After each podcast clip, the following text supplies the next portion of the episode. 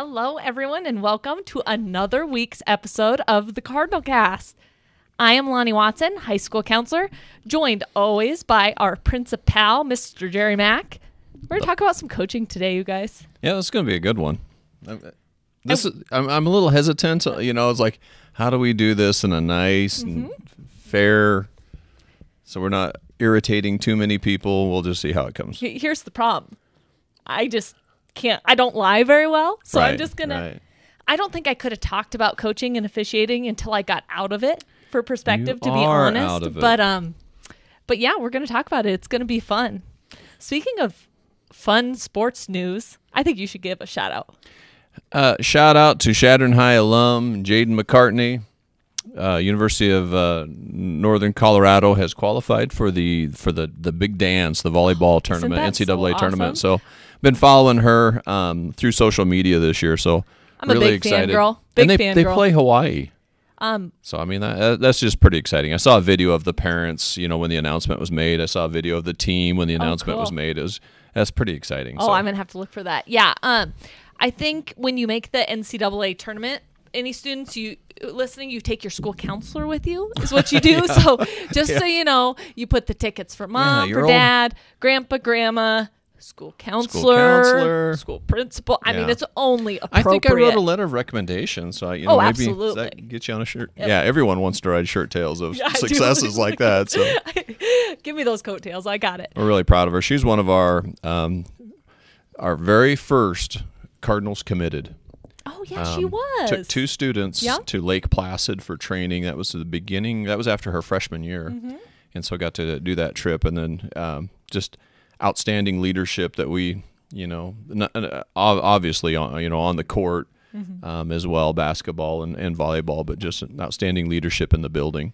How So appropriate. I'm very proud of her. How appropriate we give a sports shout out on a I day that we're talking about high school sports. Exactly, and uh, so she's one that uh, has come to my mind when I'm kind of reading through some of this stuff. You know, it's just some a lot of past experiences. I know you're going to be thinking about um, both officiating days. Oh, I have we both stories, you we guys. both have experience officiating. Yep, we do. and coaching. And coaching. Yeah, so we're just kind of anxious to share some of that, Yeah. and, and some of the you know right now we're dealing with shortage with officials. Well, and that's that's why we're doing this, just for for Yeah. anyone to know why why would we want to come up here and talk about um, the the title is View from the Sidelines. The truth on coaching and officiating high school athletics. The reason, you guys, we are talking about this today is we cannot hire and keep coaches or officials. So this is like a daily Mm-hmm. issue in and I'm I know it's nationwide. It has to be because our kids are the best kids in the world that want to compete and, and do really well. It's a nation problem. We cannot hire enough coaches and officials. There's just not enough that want to do it and want to stay into it. And so, um, I don't know. I just want to talk about the perspective on that now that I'm outside of the coaching realm. Um, because here's the true story, Jerry, and let's it's going to be story time with Lonnie. Is what Okay. this is going to be today. I got into teaching. Oh my gosh, my people Oh, are they're going to kill me. They're going to kill I me. know the end Cece, the I love you. I got into teaching to coach. In fact, my first orientation day, teacher orientation, you have to go early. I sat up and his name's Mr. Rex File. I will never forget this Rex. I think he's the superintendent of Blair Schools now.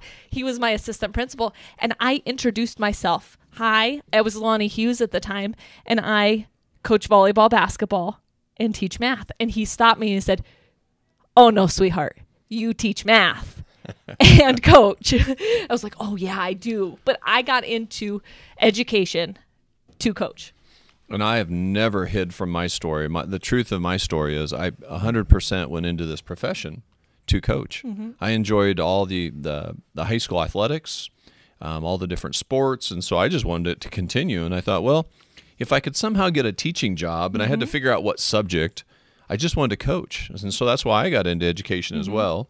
Um, was 100% was to coach. And it wasn't until just uh, well, it was actually the spring of my senior year of college. I took a class, and it was the first time it dawned on me, like, well, that whole teaching thing kind of does sound interesting. You know, Yeah. you could kind of shape a mind. But Yeah. I remember the hardest part for me coming out of high school was trying to figure out what subject I would teach, so that I could work in a high school, so that I could coach. Me too. Yeah. I, not only coach, Jerry, I was going to be the head coach. And in Absolutely. fact, I was going to be the head coach and then I was going to be the athletic director. That's right. I, I remember you saying Absolutely. that once. Yeah. I, I got my, I went and got my master's in administration. For those of you who don't know, um, counseling is my second master's degree, and not Right. a lot of people decide to be a master master. so I tell them to call me Master Watson. Um, but I got my administration degree so I could be an AD because I was going to be a coach and then an AD. yeah. And now I'm a school counselor. What? I know, I and I- love it. It's so great. And I'm a high school principal. No, Yep. Who wants to grow up to be a high school principal? Nobody. Nobody. Everyone wants to grow up to be a high school counselor. though. Absolutely. Let's talk about that. Yep. So yeah, and and you uh, were head coach for varsity Mm-hmm. um, sports. I was a head coach um, before I came back to Nebraska. Um, so I had those opportunities. We can you know tell some stories about that as well. But yeah, the gist of this. So I, you know, I even just googled this morning real quick. You know, the shortage of officiating, and and a lot of the articles are within the last month. So there's a lot of different states are are dealing with a shortage of officials for a variety of sports um, it- qu- quite a, a variety of sports. Um, and then in our state, um, I have an, an article with a lot of quotes from John Dolliver, who's with the NSAA, oversees the officials for Nebraska. I taught with John at Blair. He was the head boys basketball coach when I was teaching girls. Yeah, and his wife's girls. a, a volleyball coach. Yeah. Uh, we had a chance to play them in the district final. Um, in that the article is a lot of quotes with him talking about the shortage in Nebraska Mm-hmm. uh, of fish, officials for all kinds of different sports, uh, including in the the strange one is football. Football is one of those sports that there's a shortage of officials. Um, and so that has been the talk in the state for the last year. Um, and then we can talk locally. So, locally, meaning here in Chadron, um, I can tell you about the shortage that we have right now. In, in, in fact, basketball. We had a small association. I happened to do 15 years of officiating varsity basketball games when I got out of coaching while I was still teaching here at Chadron High. We started our own officials association here in the community and all over the panhandle and South Dakota as well that we were officiating games. And, and I was visiting with um, uh, one of the people I officiated with, and they said the, the days of sending two crews out on the road on a Friday night are gone because they're short. They're short on, on basketball officials, even. Um, and it used to be we would send regularly send two crews on the road, you know, during the weekend or during the week. And there's just not enough even locally for for two crews to come out of Chadron. So, um, you know, parents of our athletes are going to know. You see the same faces on the court of officials over and over, and that's why the, the whether you like to or not. yeah, right. yeah. So, um, Oh, poor then- officials. Let's and talk then- about poor officials first. and then there's the coaching aspect, if we want to get into it, that you know this, and, and I know this as well. We have several local coaches, phenomenal educators, that no longer coach Mm-hmm. because of it's it's hard. It's Yeah, hard it's to put yourself out in front of parents, It's really hard. being questioned um, during during during the game, the contest itself, um, and it just takes its toll. Nobody, you, you know, you're doing it for the love of the game, and so when you when you feel like you've are constantly questioned and yelled at, and phone calls and people over your shoulder, it just it just wears out our own local coaches as well, where they get out of the profession. So I want okay, let's I, I have so many things to say. We this could be two separate podcast episodes, really. The officiating and the coaching. 'cause coaching, yeah. I think our experience goes just the two of us, um, goes both places and we could tell stories for days on those. So I want to hit the point you talked about coaching. So here's what I did is I thought of my own stories and then I asked a few of our coaches in the building who are currently coaching or who are no longer coaching. And here's here's the common thread and I feel this way too about um, coaching. When I talk to coaches and I ask them why they're no longer coaching or why they probably won't for that much longer, it's not the competency they mention. It's not that they don't feel competent because they've been doing it for a long time or they had really good like in my in my experience it wasn't that I didn't feel competent enough to take the head girls basketball job when it was offered to me. It was offered to me for me. There, it's there for you. It's the emotional labor of coaching Yep. that is the exhausting part because I knew I was ready for the head job, that basketball job, when it was offered to me um, at a school that, mind you, we had won in the last 10 years four Mm-hmm. Very state champion. Terribly successful, amazing. Prior to Chadron. Yeah, prior to Chadron. Yep. Um, it's so for me, I call it the emotional labor of coaching that I just could not handle at that level for any longer. Um, and that's different from uh, when it, people here at Chadron know me as I was the varsity girls golf coach, and we had a lot of success and we had some really amazing. It's nothing I did; it was the athletes that came through. Um, so they know me as that. But before Chadron, I coached. Um, I did stints in volleyball. Um, I did basketball for the, my longest was basketball and golf. I even um, actually have a, a high school um, track championship in my office, a little trophy from from another school as well. So um, wildly successful in in that amount of time. But for me and the other coaches that I talk to, it's not that they don't feel competent and capable. It is the emotional labor. I think we're going to talk about more. And there's a time commitment Mm-hmm. and i know as families grow you know as a, someone starts out in the field in education Mm-hmm. starts out coaching when your family starts that was the issue i ran into is, is my family and my children started growing I, you're spending so much more of your time away from your own kids and your own family that the time commitment is clear was a big factor as well i know So here's what I want to talk to about the time commitment. Um, what I think, um, I don't think for me, it personally wasn't. I don't think for a lot of coaches, practice and game time. For me, I'll be honest, it is the emails and the texting off of practice because I think I could handle it with practice time. My kids are little, they're four and one, but I think practice time and game time, even though, you know, coaching golf, we'd leave at four thirty in the morning. That's a mm-hmm. long mm-hmm. day. But I think I could have continued to handle the time. I couldn't handle what I couldn't handle is all the emotional extra time. So kids texting me in the middle of the night or at, at what what color shirt we're wearing, what shoes we're wearing the next day, mm-hmm. what what time's practice the next day from parents text. I mean, Jerry, it is non-stop texting. And I look at some of our coaches in our building and I'm going to throw out a couple names like how many kids does Mr. Ewing coach for cross country? Mm-hmm. I can't imagine if anybody in our district asked Willie Ewing honestly how many texts he gets a day once cross country season starts from parents and students. I bet it's unreal. um, track season, football. I mean, these are these have a lot of a lot of athletes Mm-hmm. Yep. in, in, in those events or those sports. Um, yeah, and it's just so the from when I so I haven't coached in the last Mm-hmm. ten years um, since I took the principal job. I gave up my last sport was with football. Um, but when I was a head coach and was a basketball coach out of in another state, um, texting wasn't the means of communication, and so I didn't have to deal with all of that. For me, the time factor was the Saturdays. Right. um, we would get on a bus and it would be four and a half hours to get to a conference game and they had one gym and you'd play what we call a four banger meaning jv boys jv girls varsity girls varsity boys all in one gym. Then you'd get home at about between one o'clock and two o'clock in the morning. And so you know and i think about um, like wrestling wrestling is all day on saturdays that those coaches are away from their their families Yep. um, you know, track meets, so track coaches is one where Saturdays, basketball Saturdays. There's just a lot of Saturdays in there, and so that that time outside of the week of the the normal work week is time away from your family, and so And I- that's where the time factor. Yeah. I know that's what was hardest on me was Yeah. the with the the weekends, um, and then the other thing that's changed in the last you know 20 years is the seasons just feel longer. I, I remember when uh, varsity basketball, you would play a total so of long. 18 games in a year.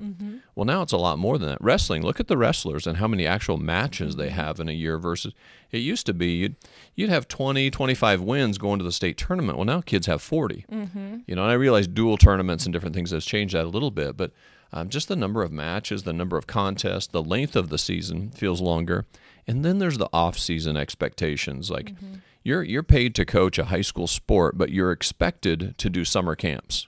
Right. You don't, they don't get paid for that. Well, and they want to do it because they want to win. Absolutely. Yeah. So if And you're really in it, kids, yeah. And and for us, and we're in a rural part of the state, so Mm-hmm. where do we go for for summer camps or summer? You know, so you do team camps and that. But if you want to like compete and scrimmage other teams, let's say basketball, or softball, Mm-hmm. you're traveling to Rapid City, well, at least once a week. You're traveling down to Scotts Bluff. You know, 100 miles just to go you know compete against some other players and work on your skills. And mm-hmm. and so that that summer expectation has really grown as well. Absolutely. and then the games roll around. Of course one thing we're going to talk about is is the people in the stands and mm-hmm. parents and, and just how people act during the contests and how it's just after putting that much effort that much work and all those things in it just it, it, it's it wears. I think it just wears people out. So I want to go back to the Saturdays because that actually gave me some tingles thinking about my Saturdays Mm-hmm. away now because I've got a one and a four year old at home. And, you know, a lot of these coaches that we have have kids too, maybe not the exact Mm-hmm. same age, but a little older. Um, it, and I think we forget when we're in the stands watching kids or your own kids. So eh, when I travel, spend all day Saturday to go watch my daughter play something or my nieces, um, I'm with my family there. So even though I'm committing my time as a as a spectator to go watch my nieces, that's like our families together, right? And Mm-hmm. I think sometimes parents and students forget that coaches, like those coaches on the sidelines, their family's in a different town, right? Right. Like their kids are playing Play-Doh and Legos somewhere else. Whereas like, yeah, your whole f- crew traveled to Sidney, but you're all there together. And that's like a family day then Mm-hmm. at the ballpark. And I'll tell you what, family days at the ballpark are a freaking blast. I love it. Mm-hmm. There's nobody more sportsy. No, there you're not going to meet a female more sportsy than me. Like I live for it, you guys. I live for it. I love it. I'm in the weight room after school with kids. I mean, I Mm-hmm. love it. But it makes me tingle knowing what that feels like. Like I get to see kids hug their family members and then you get on the phone and text your spouse and say, "What are you guys doing?" You know, Right, cuz right. they're not there with you when you're coaching. Right. Sometimes they are if it's home, but Well, but you can't give them attention. If, No. if, if you No. have the coach's hat on, you're you're locked into the game. So it doesn't like you can give your own children Yep. attention. I remember um, my son grew up as a baby being passed around in the gym. You Mm-hmm. Yep. know, cheerleaders would be passing him around. You know, then he's up in the you know in the student Mm-hmm. section because you're just in the gym. So you know so much of your Yeah. time. Um, yeah, so for me, the, in my experience, uh, it was kind of more of the the weekends and, and that time um, oh, when you got a young family and, and kids at home, and and that, that it's just so then when things you know when it gets a little harder, you run into you just don't feel appreciated um, much. You know, the time you you you're, you're on the court, whatever, you're not winning, you're not playing that certain player enough, whatever, and you just you can't make people happy in the stands. Your kids on the court seem to be doing okay. It just it makes it too easy just to be. I, I'll just get out. it, it does. just get out. Well, and my story is so I had this head head girls basketball for a very successful school and program ready mm-hmm. for me and at that point I had coached so much freshman and JV in mm-hmm. middle school like I just been, you know, you, you just it's it's natural to mm-hmm. want to take those bigger roles. And for me what ended up happening is I realized really fast a couple different things. I didn't have tough enough skin to take the constant criticism that comes with that job because it's constant. And I'm not saying it's right, wrong, bad, good, or whatever. Mm-hmm. I catch myself doing it at times too. Since I coached, like, well, why do they run in that play? But I didn't have the a tough enough skin to do that. And so I was catering to everyone's needs. Therefore, we weren't winning as much as we probably needed to at that mm-hmm. level. Like you can get by with freshmen and JV of not winning as much, but when you take a head job, you're expected, mm-hmm. there is legacy at all schools. The, and if there's not legacy, there's expected you're going to build it and develop players. And I realized real fast at for that level mm-hmm. that a sport like golf fit me a lot better because it's individualized. You know, I mm-hmm. got to coach golf and track and some of those that are individualized and you can work on Smaller in- numbers. individual mm-hmm. development that betters the team. And so I realized, and I'll just say that I I just the criticism was too much for me. I my skin wasn't tough enough, and the game moved a little bit too fast for me to make those decisions and not think. And I I can remember in one timeout thinking making a decision on pleasing people rather than Yes. making the decision Yes. that I thought would Yes. really win the game. And that's when I knew that that was not for me. I had a couple of turning points. One was um, my daughter was my oldest child, and all of a sudden, her sophomore year, we have to have this family meeting at the dinner table, and there's like she needs to talk to me, and I can't figure out what this is about. And well, she didn't want to play basketball that year. And I thought that's what that's what I do. I am the what we do." basketball coach, you know, at that Yeah. time, and I remember like for me, it was a huge learning moment that. I, I that's how wrapped up I was that I thought that was my identity. Um, but the other one for me is so you, you pay your dues as an assistant coach is where you start. And I, I've coached all three seasons, um, in different places. I'm in Wyoming um, at a school again doing multiple seasons, and so I finally move up from an assistant position to the head boys basketball. Um, so I take the the head boys basketball, and I remember thinking, what a relief! I can finally just coach to to to win a game. Mm-hmm. I don't have to worry about playing time. I don't have to mm-hmm. worry about keeping everyone on the bench happy. That you know, in essence, I guess what I'm saying is I I really thought I can finally just play to win. Mm-hmm. I don't have to make sure that we have equal playing time. Let's put it that way. And right away on about the third game of the year, it's like big issues. You got that senior, and a senior can't play JV, and so that senior is like, well, I got to somehow keep that senior happy and keep him. And I remember just making decisions during a game to try to please uh, someone else. In this case, it was some senior kids, and just how hard it was. I was just so. I was so defeated in that moment, this this learning moment, that I still had to please people with playing time, even as a varsity head coach. And in my brain at that time, and I was pretty young at the time, but in my brain, I thought I could wouldn't have to worry about that as a head coach for varsity. I wasn't the assistant anymore. You know, I could just play who I wanted to win, and that and still wasn't the case. because like you want to and in your mind Mm-hmm. at that moment the reason you have an internal struggle with it is because you want to make these kids happy Mm-hmm. you want these kids to go home and say i had so much freaking fun today in that game and I just wanted to win. there's something about the nature of sports, you guys, and I talk to kids about this in my office all the time. You have to compete for spots on your own team all week long. Kick each other's tails Yeah. and compete and bully each other around all week, and then you get to play together on Saturday. right. And, and there's just something in that that like we want the kids to have so much freaking fun while they're doing it, but there's going to be heartbreak through a sports season. You can be the nicest coach in the world and care so much about mm-hmm. your kids mm-hmm. and you have to make some decisions that are is best for the team, but it it will hurt a kid's feeling and you know it's coming and like Yep. I can think of the dread of that like this is going to kill this kid. You know, i- their spirit in the moment. It's going to it's going to hurt their spirit in the moment, but it's the best for the team. Yep. It's like you're a mom for 15 kids. And so then when you get the emails and the texts from one of them, it's like, I promise you, I was trying to make the best mom decision for 15 of my kids.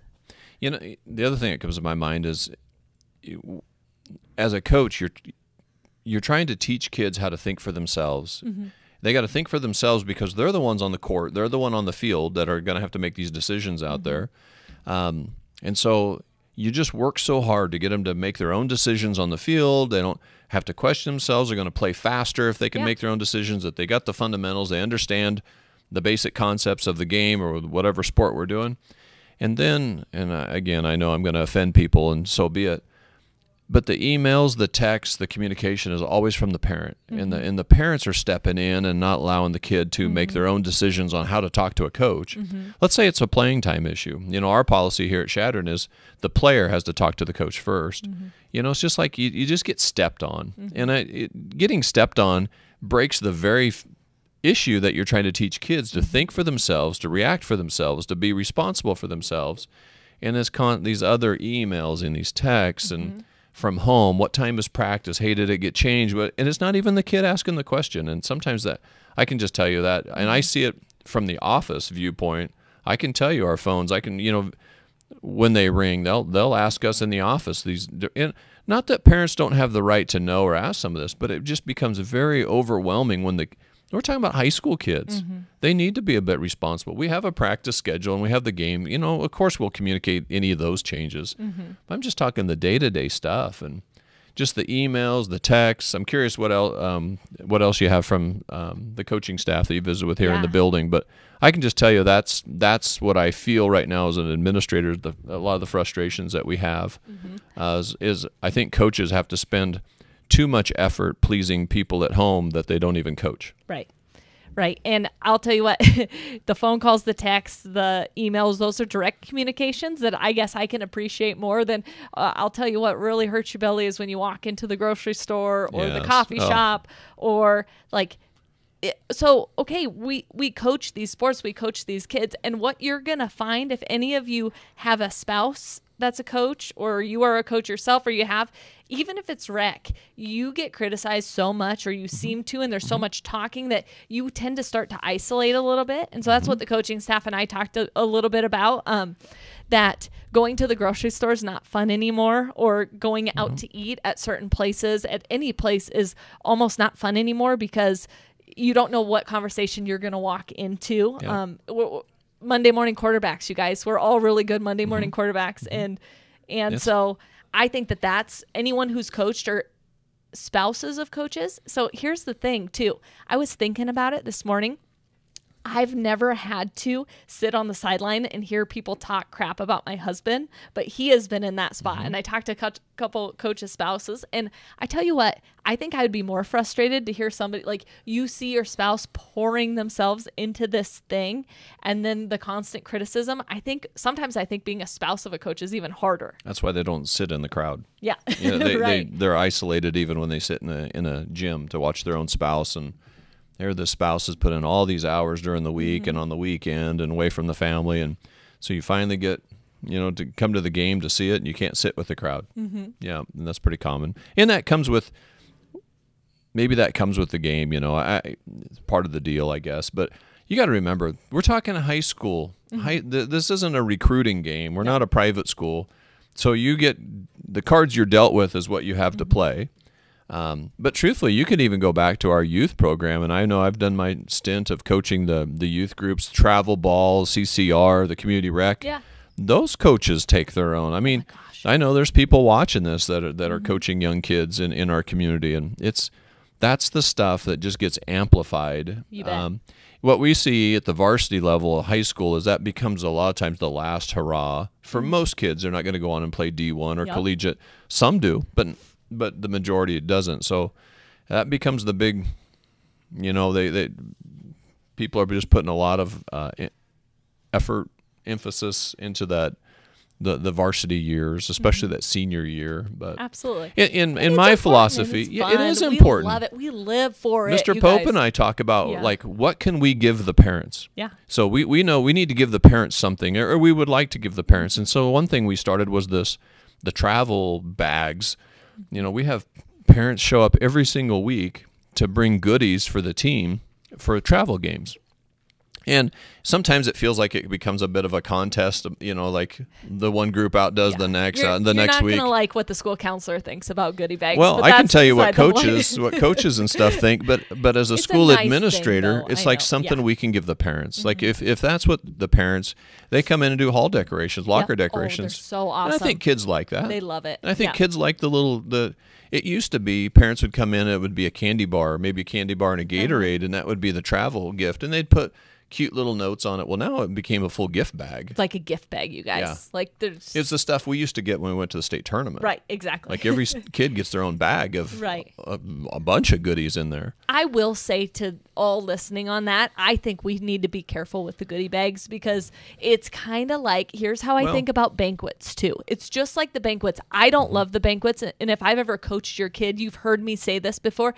No one leaves happy because they're mm-hmm. there's constant competition amongst because it, it's sports. You have to compete against each other at some point, and no one not everyone, or at least there's somebody who leaves with the hurt feelings and they end up in your school counselor's office. so, and I will tell you this for all listening if anybody has ever um, had this at home, I have had certain sports feel super left out by the goodie bags, like not mm-hmm. being mm-hmm. getting the same amount of goodie bag as this others. And like their feelings get hurt sometimes. Mm-hmm. And I'm thinking, is it is it worth it? I don't know. I'm a school counselor though. Like my heart bleeds is like, oh, Yeah. but that team didn't get the amazing goodie bags because that mom. The, the only thing know. we predict, so I, I don't mind them at all. Yeah. Uh, it's something that we can give the parents that they, because they want to be a part of this high school thing, you know, Mm-hmm. Yeah. and, and so just trying to find a way we can give. What I don't want is the coaches to have to spend their energies and efforts coordinating that stuff. Oh, yeah, that and so our, our parents have been really good, really good about taking some of that on so that the coaches don't. But sometimes it's like, like t-shirt ordering. yeah, And- that's exhausting. we got to get certain stitching on bags. Like it, sometimes it's just better if parents take over some of that. I just don't like it when our coaches have to coordinate a lot of the stuff for parents Mm-hmm. versus, you know, we just want the coaches, or at least my philosophy is I, want the coaches' energy on the kids, Absolutely. you know, and scheduling Absolutely. those things. And the yeah, and yeah, I, I don't know, and, and I've I've sat and watched my kids. I've been the coach. I've Mm-hmm. been the official.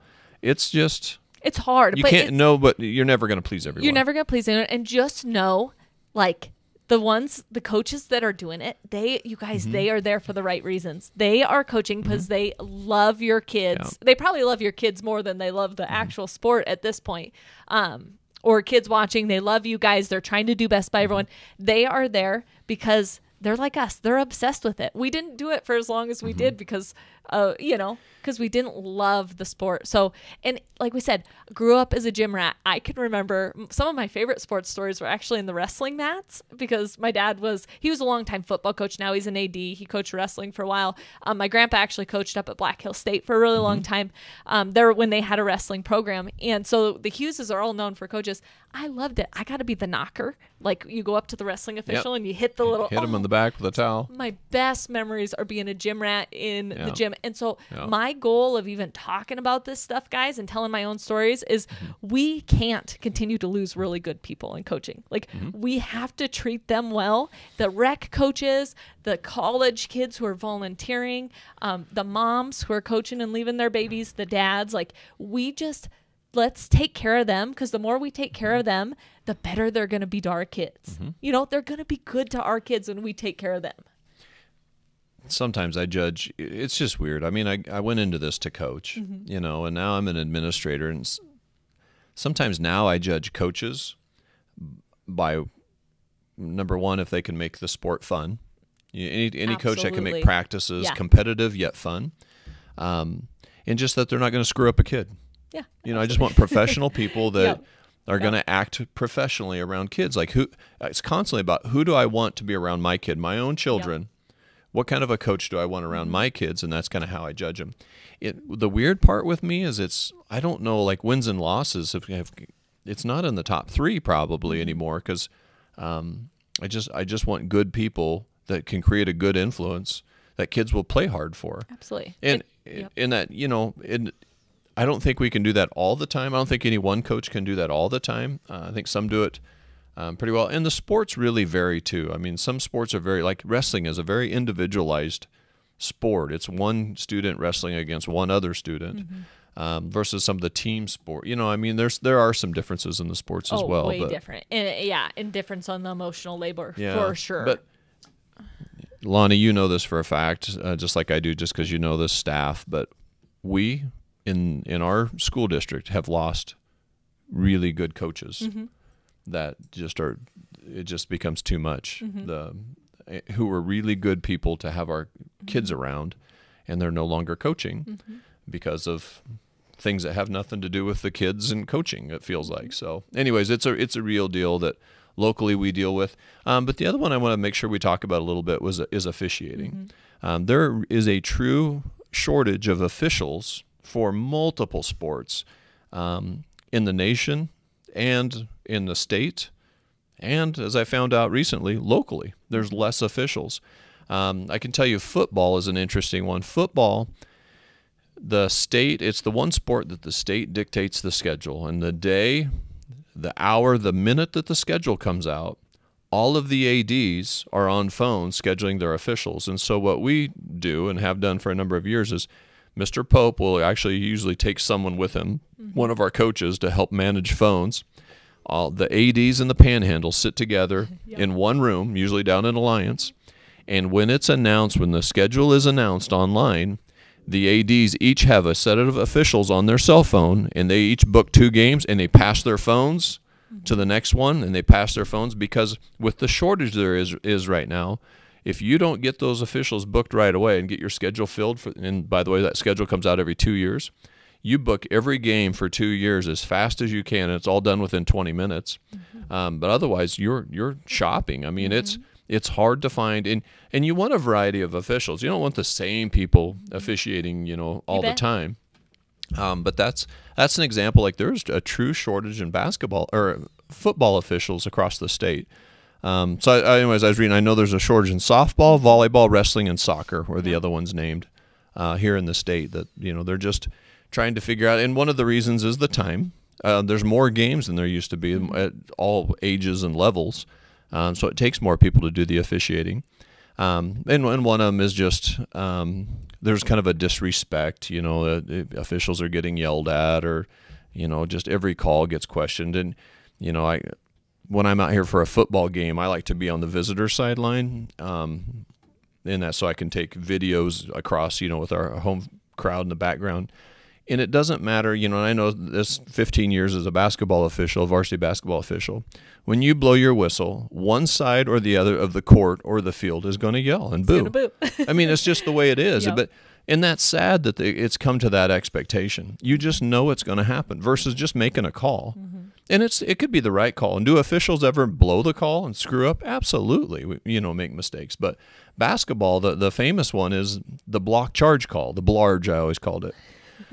Player comes in, Oh, he's yeah. going to shoot his layup, and he gets maybe fouled right at the end. You know, and that that shooting. I just want an official that'll blow his whistle mm-hmm. when there's hard contact. I, just blow the whistle. Oh, no. I want one that just punches it. But That- I absolutely. want the one that. but but my point is there is no it's such a gray area Yeah. call as far as whether it's offensive Oh, or a absolutely. defensive foul. You just at least call the call it one way or the other right away, you know. And and anyways, it's just as soon as that whistle is blown, every single time, one side or the other of the court of the gym is just Big gonna booze. oh yeah, and it's like why do we have to be that way? I know. I know. Why can't Oh, we just spectate? See, and I'm just happy on that call. I'm just, it's kind of like baseball. I'm just happy if you're going to ring somebody out, like do it with some pizzazz and style, right? If See, you're I want to throw the charge car, call, I want you to. Oh yeah, Get up. dance across, skip on one foot. You can't win. I can remember, and you did a lot more officiating than I ever did. But when I was living down in Omaha, um, I did the circuit of uh, volleyball officiating down there, and I did some Class A schools. And holy cow, if there's any Millard South or Millard North fans watching out there that that played volleyball around 2008, you probably saw me make some of the worst calls. And mm-hmm. I can still remember those. Like you make mm-hmm. it is impossible to get through a game in any sport and make feel 100% confident about all the calls you made. Like mm-hmm. I don't think it's possible. It's probably not possible as a coach either, but as an official, I know it's not possible cuz I can remember and that's how our brain works. We remember the things we screwed yep, up. Yep. I can remember those calls, and after I blew it, or I, like maybe five minutes later, I was like, "Oh my gosh, that girl's not in the back row." That whoa, I really that changed, you know. And, and I know it's frustrating when officials make mm-hmm. wrong calls, but again, like here's the positive flip, you guys. I know I've been doing this all year. The positive flip is like it's just a game is just a game and that's an opportunity for students to learn. We are doing it wrong if after the game the kids want to come home and talk about the refs. Right. We're doing it wrong. We're doing it wrong as coaches, as parents, mm-hmm. as teachers, as counselors and principals. Like if that's the first thing our kids want to come home and talk about, we need to check ourselves and mm-hmm. make it a learning experience. Mm-hmm. Um, and the point of this is to create some awareness, and, and hopefully, you know, the people who do come to watch our these different sports can just have a little understanding and maybe just kind of hold back just a little bit when it comes to really getting on a coach or an official. But um, my big plea on this podcast is would be for officiating is to give some grace way to the young officials because that's who we need in the program right now with the shortage. We need more young ones. So the the 65 year old, the you know those the gray haired of us that are out officiating, a lot of times that they don't get harped on quite so much. Number one, their experience and they're more tactful. They just you know over the years developed ways on consistency on making calls and presence on there. Well, those young ones don't know all of that. They don't know you know they're going to make more mistakes probably than um, people that have been around and, and the young officials are, are the ones that um, we're having a hard time getting into the, the profession. They're, they're, they're contracting um, this out. So i just asked for some leeway on the young ones because my story i remember as a young official when i started doing some varsity games um, thought i was doing a pretty good job. And sure enough just this weird shot happens before the halftime. And i anyways, it, I won't go into the the details of it. I don't even remember all the details. But what I remember is going in at halftime, and the parent, a parent, followed me into the officials' room. You know, just followed to criticize. And the point I remember being in there going, I think the parent was right. You know, and I told I told the parent that uh, like I, I'm pretty sure I blew that call. I'm not going to argue. It's one of those. So with young officials, you go in at halftime. We would always carry rule books, you know, and even when we started our own association years later, yeah. you know, we would bring, we would try to put one young official on in a game with two older ones, and we'd carry rule books, and then at halftime we would talk about those different calls to help those young ones out. So there's still those teaching moments going on with officials, but man, I just remember a parent came in and like, holy cow! I mean, you're you're pretty fired up when you got to come in, follow the officials into their locker room at halftime, just to point out uh, uh, one more time, you know, a, a, missed call and just stuff like that, and um, it just makes it, it, It's a tough job, and and the problem is we still need more people to do it. we need more job. officials. And by the way, would and you guys all way, sign up to be officials because yeah. we need to? And like, bless some of our uh, Chadron Rec people's hearts because mm-hmm. I see them when I go to watch my nieces or I go mm-hmm. to do whatever, see the same crew of refs every week volunteering their time to yeah. get yelled at by fourth grade uh, dads yeah. and moms. So bless. And truthfully, I think locally heart. we do a better job. Um, like I love a rowdy student section. I, I love a rowdy. I'm. Yep. In fact, I've created. I know I've created some issues at times because I try to encourage our kids to get a little rowdy. We have to kind of draw the line on respectful yep. chants or those kind of things. But man, I you know I, I want people to scream and yell and have fun in a positive way, you know, and, and just trying to get that environment mm-hmm. going at the same time. Like, but let's not use the loud and yelling at the officials or at right. coaches. And I still if you could help with that, we'd really appreciate it. I just keep more people in the field and I still believe the power of positivity. Mm-hmm. You get back what you put out there. So if as a community, as people in in, in leaders of kids, mm-hmm. if we are yelling or demeaning other adults, we are teaching our kids to do the same. We are teaching them how it would be impossible to have fun when you're constantly hearing criticism by the person who's supposed to be leading mm-hmm. you or officiating you, right? right. Like if right. it's supposed to be fun, let's help make it fun by being positive examples. And it's not always easy because like I said, I yeah. mean, impulsive. I'm like the queen of impulsivity. I'll yell at a ref now and again. As a coach, I might have gotten a few technicals in my day. Yep. I'm okay with that. But if more times than not we can mm-hmm. teach our kids positivity, they will have a better experience whether they win or lose. You guys, mm-hmm. they don't remember like we do whether they won right. or lost. They remember right. the bus rides. They remember like positive things of the season. Absolutely. Did you ever get a technical while coaching? Of course I did. I did too. I wouldn't be a good coach if I didn't. But, no, but here's what you know. Unless unless you coach or or really follow sports, you might not understand this. You get technicals on purpose. You're just oh, showing oh, yeah. support for your players. Absolutely. So I remember yeah. like you, you would leave your bench. Remember, you oh, yeah. you'd stand up and you're like, "I'm not coming back until I get the tee." Exactly. Just, I know Jerry, my kid I fouled. Like I know he did wrong, but I'm going to get after I need, you hard. I need my kid to play hard, so I want him to know I've got his back, and exactly. I'm just going to go out there and get a tee for the kid. You know. Yep. Yeah, I remember having fun with that. Oh, absolutely. Yeah, you know someone like if you were ref yeah. my basketball game. And, and I've I've officiated enough too that I know when the coach is coming out and why they're doing it, and by all means, I'll help them out. you know, like I might even listen a little bit. I've had a I had one coach tell me I need to get this for the for the kid. You know, yep. nobody else knows what the, the the coach said to me. They yep. think he probably sweared, you know, was out there being vulgar in my ear. No, he's telling me he's you know he's just defending. He needs to support his kid in this play and yeah, so that the kid can play hard afterwards. And yeah, there's that fun stuff. Yeah, I love sports. I love what it teaches us. I love, mm-hmm. I love it when it's not right. I wouldn't have said this at the time, but um, and without going into details on my story, but I just remember having a really, really poor high school coach mm-hmm. who, for whatever reason, um, didn't play me in an entire game and never told me why when I was playing the whole games. Um, and I remember I was so driven, like looking back, this single bad experience I had on a basketball court one night is a reason why I had a lot of successes afterwards and a lot of successes and got me even into the field.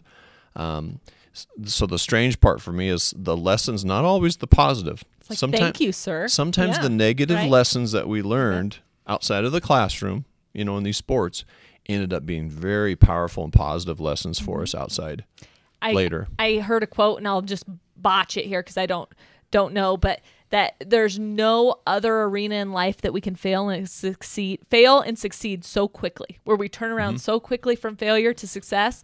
And because in life when you f- fail you don't generally get to rebound to a game the next day. You right, know in right. life we don't have that quick turnaround from successes and failures.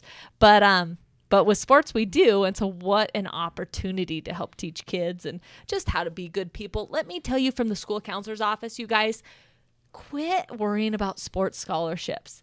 kids are getting them, but they're not for a lot of money anymore, you guys. It's like maybe for $500. We will have exceptional athletes from time to time that'll get a tuition or a full Mm-hmm. scholarship, those kind of things. Most kids who are going on to play collegiate athletics are getting offered a little bit of money to play. Those coaches are trying to see if they can hack it, and then they'll offer them more at the college. So mm-hmm. let let's just get that off the table. That whole idea of my kid needs to get a sports scholarship because there's not enough out there for that to be an actual argument for how you know mm-hmm. this needs to be learning, growing, being better people. Mm-hmm. Like let's build better humans, and let's do it, and let's boost up our coaches so that we get the good ones to stay. Right. That's the bottom line for me is let's just keep good people around our kids Mm-hmm. and um, kind of protect our program. And by the way, if you want to support our programs, join the Chadron Booster Club. Oh, Th- they're amazing. This has been an active group that just gets stronger, and they just hosted an adult dodgeball tournament. Okay, let's not talk about that because my team didn't win. I was there competing hard. but they- I told you I was sportsy. There's no one competing harder at do- well, yeah. I joined them at their last meeting just to talk about fan buses and some ideas for the future, but it's a way to really give to the sport. You know, like I said, you know, Mr. Pope and I talk about what can we give to the parents, and it's the little travel bags and these kind of things, and decorating halls or the little things in the commons, the little signs, you know, for each player. So we're trying to find some little things that we can give to parents in, in that sense, or signs that they hang in the gym and all that. Uh, we want to k- keep supporting that, but uh, by supporting the Booster Club, that's where you can really make an imp- impact across the board to all, not just sports either. You can do all activities. So Well, and we're to have, just so you know, we're to have another podcast where we focus a little bit more on activities rather than Mm-hmm. sports because I'll tell you what, the kids that really smile and compete their tails off in our building are also on the freaking speech team and One Acts. 1X, Oh my gosh, mock They're trial. and they are smiling and I we're going to we don't have time to do all of it. That those coaches and those activities need their own podcast Mm-hmm. Yep. because Yep. they put in so much time on the buses Very on Saturdays, all the things. And. Saturdays, And yep. I tell you what, I don't see a whole lot of fans in the speech arenas when I come. If you guys want to see something awesome, come to our home speech meet. Mm-hmm. Go to the next time the One Acts do a Friday night performance. Um, our musical gets like sold out because Right. it's amazing too. But speech is tricky. You So need good. if you do come to a speech, what you need to do is you need to hook onto a kid, Yeah. and ask them where you need to be because every room has got something going Yeah. on at once. There's like 20 different rooms rolling, in. so that's the hard part of speech is trying to figure out what room you want to get in. So you need I to get nervous for the kids Yeah. when I go into the room. I start like my palms start sweating. Oh, I They're just- so good though. Yeah, I just love it. Th- Okay. Those are actually fun Saturdays for me. We are going to have a whole podcast dedicated to that because I could talk for days about about that as well. Even being a sportsy person and not that. I mean, there our kids are killing it in a lot Mm-hmm. of different arenas. So, um, get we're getting the conversation started on high school athletics from the sidelines, um, coaching and Mm-hmm. Officiating shortage. We've got lots. Of, we were kind of all over the place. We'll probably Yeah. come back for a follow up. Hit us up with any questions. Um, in our emails, lonnie.watson at chadronschools.net, jerry.mac at chadronschools.net. We'll be back next Tuesday. See you next week. All right.